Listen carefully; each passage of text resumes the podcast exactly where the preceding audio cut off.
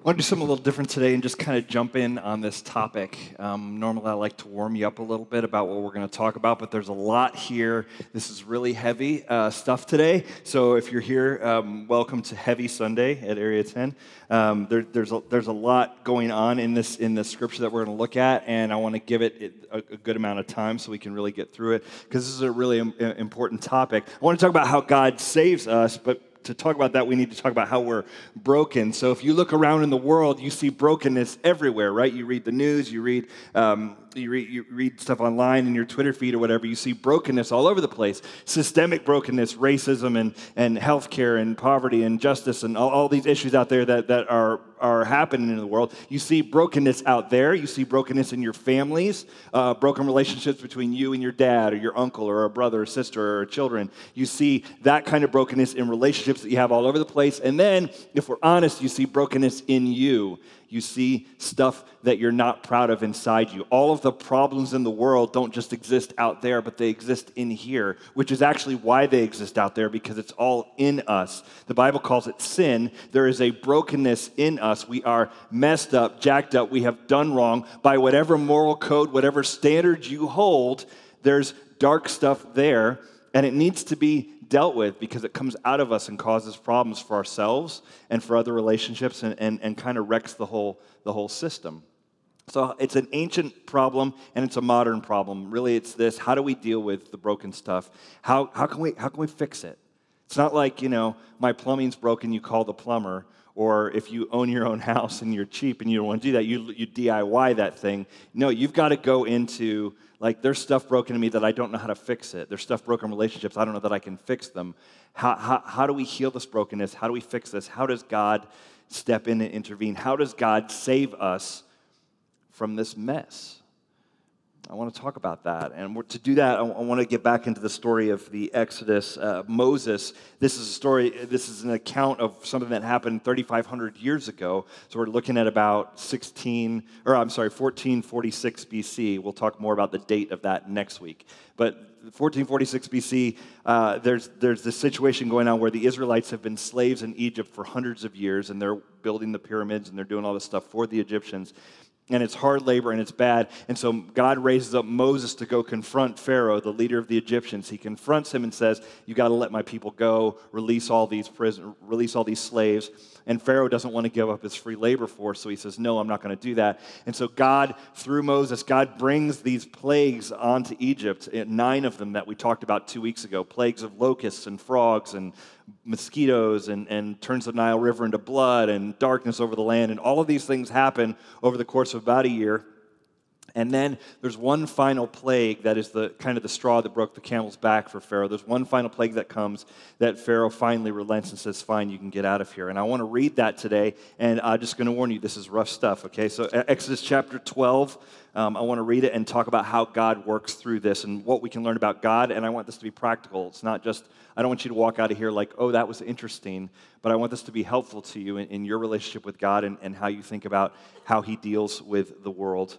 Um, so, Exodus 12, starting with verse 29, we'll, we'll just get right into it. The 10th plague. At midnight, the Lord struck down all the firstborn in the land of Egypt from the firstborn of Pharaoh who sat on his throne to the firstborn of the captive who was in the dungeon, and all the firstborn of the livestock. And Pharaoh rose up in the night, he and all his servants and all the Egyptians, and there was a great cry in Egypt, for there was not a house where someone was not dead. Then he summoned Moses and Aaron by night and said, Up, go out from among my people, both you and the people of Israel, and go serve the Lord as you have said. Take your flocks and your herds, as you have also said, and be gone. And bless me also give a little context to that, if you go down further into verse 40, it says this that the time that the people of Israel lived in Egypt was 430 years. At the end of 430 years, on that very day, all the hosts of the Lord went out from the land of Egypt. It was night it was a night of watching by the Lord to bring them out of the land of Egypt. So this night is a night of watching kept by the Lord by all the people of Israel throughout their generations. So God brings the final plague, which is the killing of the firstborn in, in Egypt. And it's, and it's a devastating thing, and Pharaoh is, is floored by it, as, as, you, as you would be. And he says, All right, fine, you can leave. And he releases all the Israelites, and they get up and they leave that night and they, and they take off after being enslaved in that country for 430 years. And when we read the Bible, when modern Americans read the Bible, I think we often read it like we're Israel. We're not, right? But we read it like we are. We're like, oh, man, okay, like the, because Israel's like the rebellion and Egypt is like the empire, right? We're like, oh, man, I'm with the rebellion. I'm with, the, they're the good guy. We read it like we're the good guys. But if, if you just read it on the surface and you read the story, you go, wait a second, like, that's cool for the slaves that they got released, but all the firstborn kids of the Egyptians died. That's not a great story. It's not it's certainly not great for them. Like, what about the other guys in the story? This raises sort of all sorts of questions like, is this disproportionate to the crime? Like slaughtering a, a generation of people? Like, is, is, it seems like overkill. It seems much. It seems horrible. It, it seems dark. And, and we ask those kind of questions like, man, is God even fair or just in the way he's, he's handling this? We ask that kind of question whenever we see a child die too young whenever we see ISIS come in and, and kill a whole villages of people, we're like, how is God allowing this to happen? Whenever we see natural disasters that wipe out a lot of people, we're like, how is God allowing this to happen? Is God even in, in is God even fair? Let me show you how. Uh, I, and I've had to square this, this account in my head as well. Let me show you how I think God's justice and his love and grace can be seen in all of this. Um, because we, we, can, uh, we can get really frustrated with this whole thing, right? We can read this and go, this is super dark. And in fact, Richard Dawkins, you may know him, he's a famous, famous atheist, and he wrote a book, uh, The God Delusion, which was popular some years back. And Richard Dawkins is a no, hold bar, no, no holds barred kind of guy when it comes to talking about religion. Listen to what he says about uh, the God of the Old Testament. He says, is arguably the most unpleasant character in all fiction, jealous and proud of it petty, unjust, unforgiving, control freak, a vindictive, bloodthirsty ethnic cleanser, a capriciously malevolent bully. Don't hold back, Richard. Uh, all right. So, and, and when you read about the death of the firstborn in Egypt, there's a sense that Dawkins' critique rings true to you. I, I, I get it. I get what he's saying, and I go, man, uh, maybe Dawkins is right. Maybe God is just really awful and, and, over the top. And maybe, maybe Dawkins has a good point here. And I, and I can understand that in, in my most cynical moments. Um, but let me show you God's love and justice and grace in, in this story. Go back to uh, Exodus 11. I want to read to you where God warns Pharaoh that this is going to happen. So Moses speaks directly to Pharaoh. Exodus 11, starting with verse 4. Um, verse 4 says, So Moses said, he's speaking to Pharaoh, Thus says the Lord, about midnight I will go out in the midst of Egypt, and every firstborn of the land of Egypt shall die, from the firstborn of Pharaoh, who sits on the throne, even to the firstborn of the slave girl who is buying the handmill, and all the firstborn of the cattle. There shall be a great cry throughout all the land of Egypt, such as there never has been nor ever will be again. But not a dog shall growl against any of the people of Israel either man or beast, that you may know that the Lord makes a distinction between Egypt and Israel. And all, the, and all these your servants shall come down to me and bow down to me, saying, Get out, you and all the people who follow you. And after that I will go out. And he went, this is Moses, and he went from Pharaoh in hot anger. Moses announces that this is going to happen, giving Pharaoh one more chance to stop it. And it's not like this is a private conversation between Moses and Pharaoh all of the Egyptians knew what was going down. If you back up one verse there in verse 3, it says this And the Lord gave the people favor in the sight of the Egyptians. Moreover, the man Moses was very great in the land of Egypt, in the sight of Pharaoh's servants, and in the sight of the people.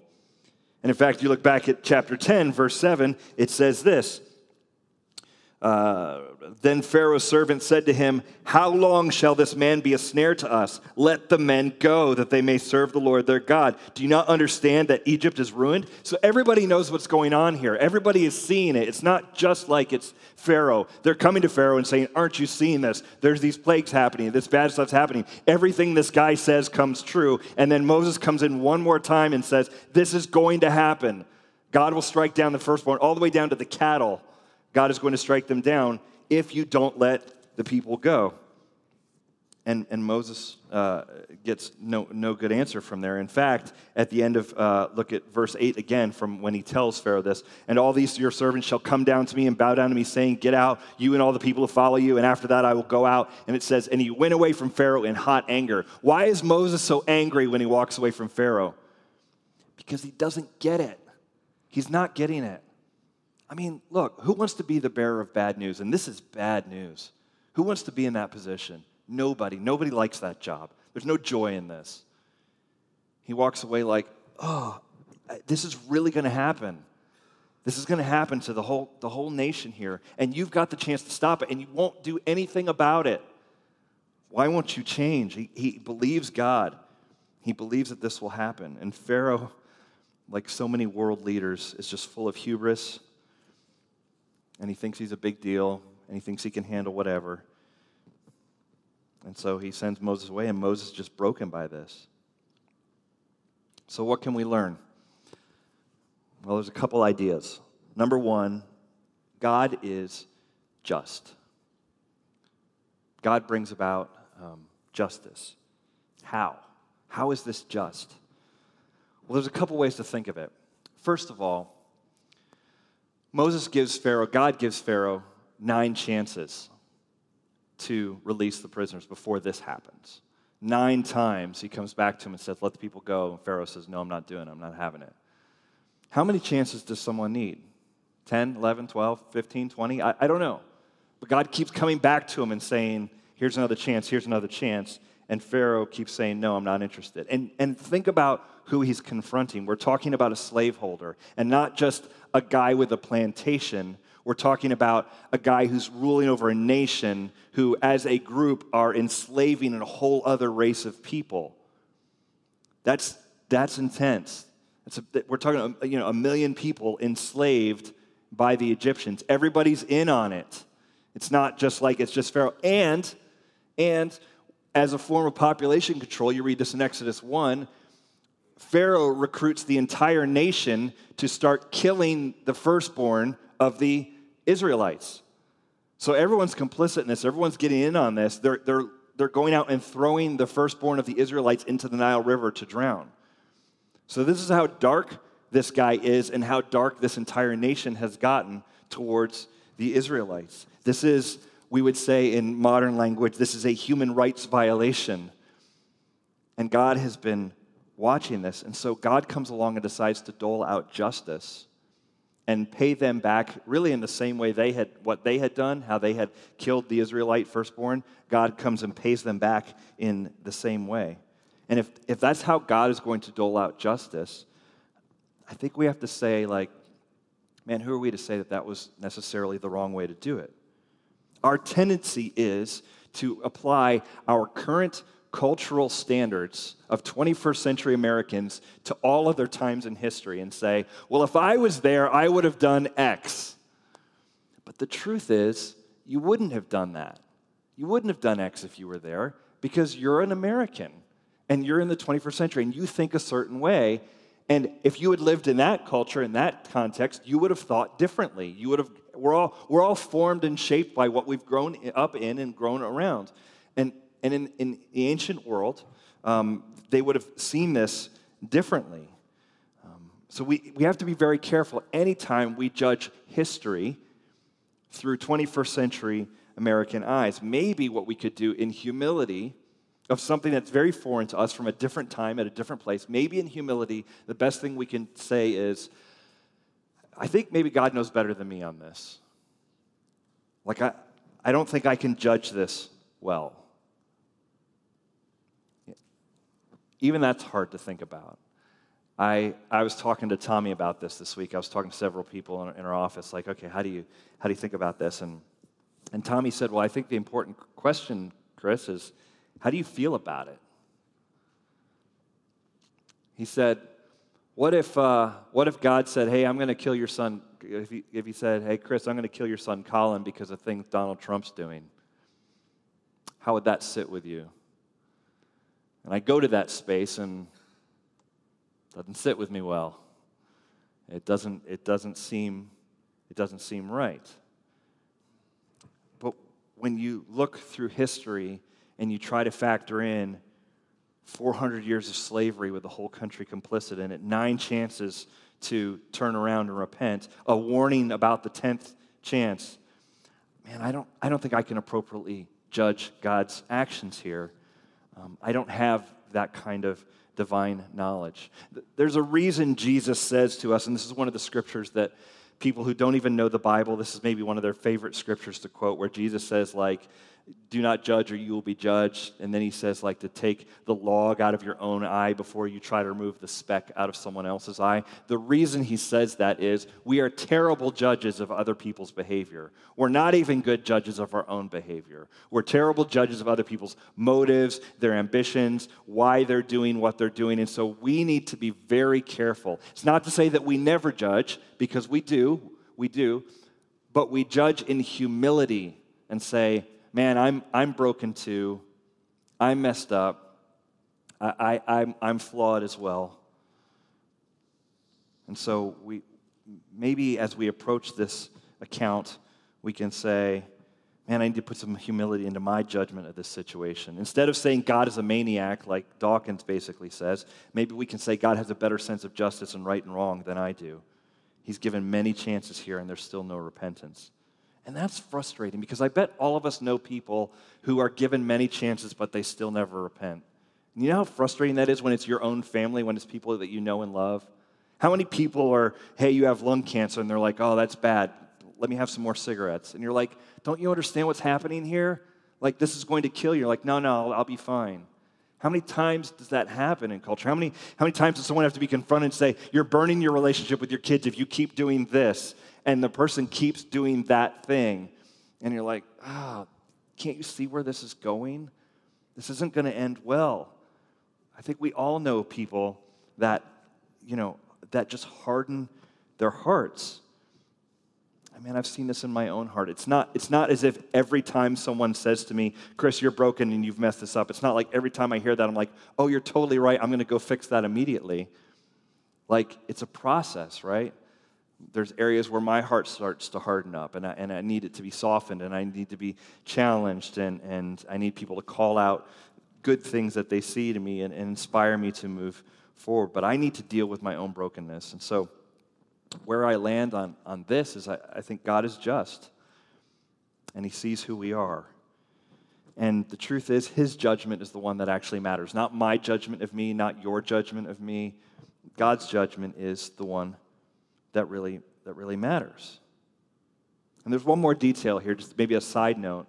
When the Israelites leave, some of the Egyptians go with them. Some of the Egyptians are like, "Yeah, I'm out too. I'm going to go wander with you guys in the wilderness. So let's just let's just get out of here." Isn't that weird? It said there's no house in Egypt where there wasn't wailing and crying because of the death of the firstborn. And yet, some of those Egyptians who were wailing and crying were like, I'm, I'm going to go, I'm in with this God. Isn't that strange? I don't even know if I can explain it, only to say that that should give us some pause when we think about this entire account and go, okay, maybe there's more going on here. I mean, even the people who just lost their firstborn are sitting there going, yeah, this God has power, and I want to be right with him, and I want to be with him as, as they leave. So, number one, God is just. Number two, God gives everyone an opportunity to find him. There's a long fuse in this. We read it very quickly over a course of a couple chapters, and I talk about it on two Sundays. But these 10 plagues take over a year. God is patient and giving people the chance to turn back to him and come to him. God is, uh, as opposed to what Dawkins thinks. God is not impetuous and is like a short fuse and is just ready to, ready to smite people or whatever. There's a, there's a long fuse on this thing because he desires that we will come to him. 1 Timothy chapter 2, verse 4, the Apostle Paul says this to Timothy in the New Testament God, our Savior, who desires all people to be saved and to come to the knowledge of the truth. God is reaching out to you. God desires that you would come know him yeah, you've blown it. I've blown it. You've done things you, you regret, that you, you things you wish you hadn't done, things, things that are you don't want to talk about in public, and things you would not say to hardly anybody. Like you've done stuff, and God is still patient with you. You're still here, still got an opportunity. There's still a chance. He's still reaching out to you. This is what God does. There's a long fuse on this stuff. I don't know how long your life will last. I don't know how long my life will last. I don't know if any of us are going to even make it through this coming week. But God is patient with you and is reaching out to you. The Apostle Paul spoke in, in Athens, and he gives this really great speech in the first century, and he talks about how God is near us. And listen to one of the things he says in this is Acts chapter 17. He says, Nor is he the speech to, to a very non Christian crowd, right? A non a very secular sort of crowd. He says, Nor is he served by human hands as though he needed anything, since he himself gives to all mankind life and breath and everything. And listen to this. And he made from one man every nation of mankind to live on all the face of the earth, having determined allotted periods and the boundaries of their dwelling place. He says, Look, uh, God has set it up. He has a period of time that you're going to live and a place that you're going to live. So it's no accident that you're in Richmond in 2018. It's no accident of the people who are in China or India today or Africa. All of these people have been set in place on purpose at a particular time. And his desire is that no matter where you are, where you come from, his desire is that you will seek him and get to know him because Paul says you're not, not far from any one of us. He's actually very close and he's revealing himself so that we can get to know him. So, you and I, we're here on purpose. And God is not far from us. It's not an accident that you're here. You may be here because someone invited you to church. And you think, well, I'm he- really why I'm here. Someone invited me to church, and so I decided to come. And that's and cool. They'll stop inviting me if I come one time, and that's fine. Um, but I think there's so much more going on than that. I think God is close to you. And He's working on you. And He's orchestrating circumstances. And He's surrounded you with people who are dropping little hints and speaking to you. And God is whispering in your ear even now and saying, Look, I want to be in a relationship with you. I want to draw you in. I want to know you. And so if, if you've not given your life to, to Him, if you've not pursued him, if you've not followed God before and you've said, okay, I'm in, um, just you got a connection card when you came in, just check on there that you're interested in being baptized, and we'll talk to you about being baptized. We can go down to the James River and and, uh, and we can baptize you and you can give your life to Christ and you can follow after him because I, I believe no matter who you are and where you are and what you've done, I believe God is patient um, and he is pursuing you. And finally, not only God is just, and not only does God give us an opportunity, but I think this God is gracious. God is gracious.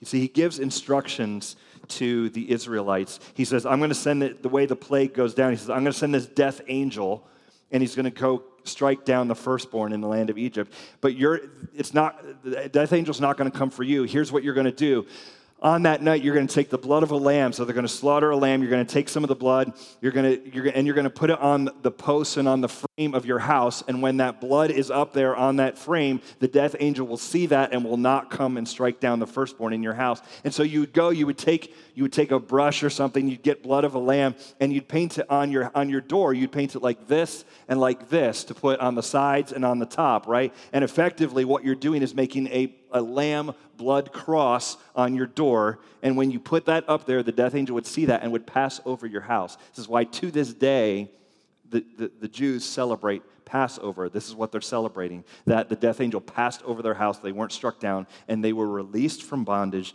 They were released from their slavery. And this whole thing is a foreshadowing of what Jesus does on the cross some 1400 plus years later.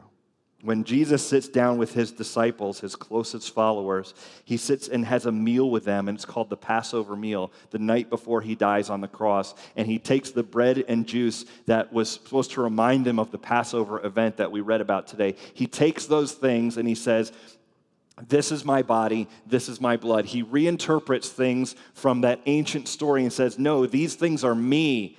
I'm the, I'm the lamb and it's by my blood that you're ultimately going to be saved. The way your brokenness gets fixed, the way, you're, the way you are saved, the way you are made right with God is because of my blood. And Jesus goes and he dies on that cross. That's why Christians say, Christians say weird things. Let's just be straight up. We, we say and believe some weird things. And one of the things that Christians say in the church, and we sing songs about it and stuff, is being washed in the blood of the Lamb. And if you don't go to church and you walk into a church and they're talking about being washed in the blood of the Lamb, you're like, this is gross and really weird. And why do people believe this? And why is anybody into it? But this is what it's about. There's, there's a history to it. That there, there's blood applied to the door, and the death angel passed over, and people were saved. And the symbolism of that is powerful. If God is only just, if God just gives justice, then we all get what we deserve. We're all going to get punished for our sins. But if God is only loving, then nobody gets punished for their sins. Which sounds cool for you, but don't you want other people to be punished for what they get what they do? Like if someone speeds, I want the cop to pull them over. Right? So we love justice for other people. What we want for ourselves is a lot of grace. And God on the cross, in sending his firstborn to die, he satisfies justice and grace. He is just in punishing sin, but he is loving in not making us bear all of that, of that pain. This is what Jesus does for us on the cross. And God's gracious nature, his grace, is so powerful. I was talking to uh, Tim Davidson, he's a lawyer here at Area 10, and he's in courtrooms and he does in those kind of courtrooms where you're putting bad guys away and all that and criminals and all that kind of thing. And he said, and he said to me, man, justice and grace is something I think about. He said, I, I've seen justice, and all justice does is ward off bad things. Justice is like, let make the bad guys pay for the things that they did. He said, but even when a family has received justice that the killer was put away or whatever, it doesn't really make them feel better. It doesn't change them. The thing that changes people is grace. And God is just, but God is full of grace. And we see that when his son dies for us on, on the cross. He forgives us and he takes away our shame. You see, all this broken stuff in us, the ways we've blown it, that stuff uh, sits in us and we feel ashamed. And shame is a, a, huge topic, a huge topic right now in America, I think. Um, depending on what circles you run in, I guess. I read about it a lot. But shame is a huge thing, and it's this thing inside of us that's like, I know I've messed up. I know I'm a screw up. I know I'm a mess. And it just is constantly sort of nipping at your heels and, and reminding you of how bad you are. And if you're a follower of Jesus, I want you to know that at the cross, Jesus takes that too. Like, he's addressed that and said, um, You're not terrible. You've been made right, righteous by me.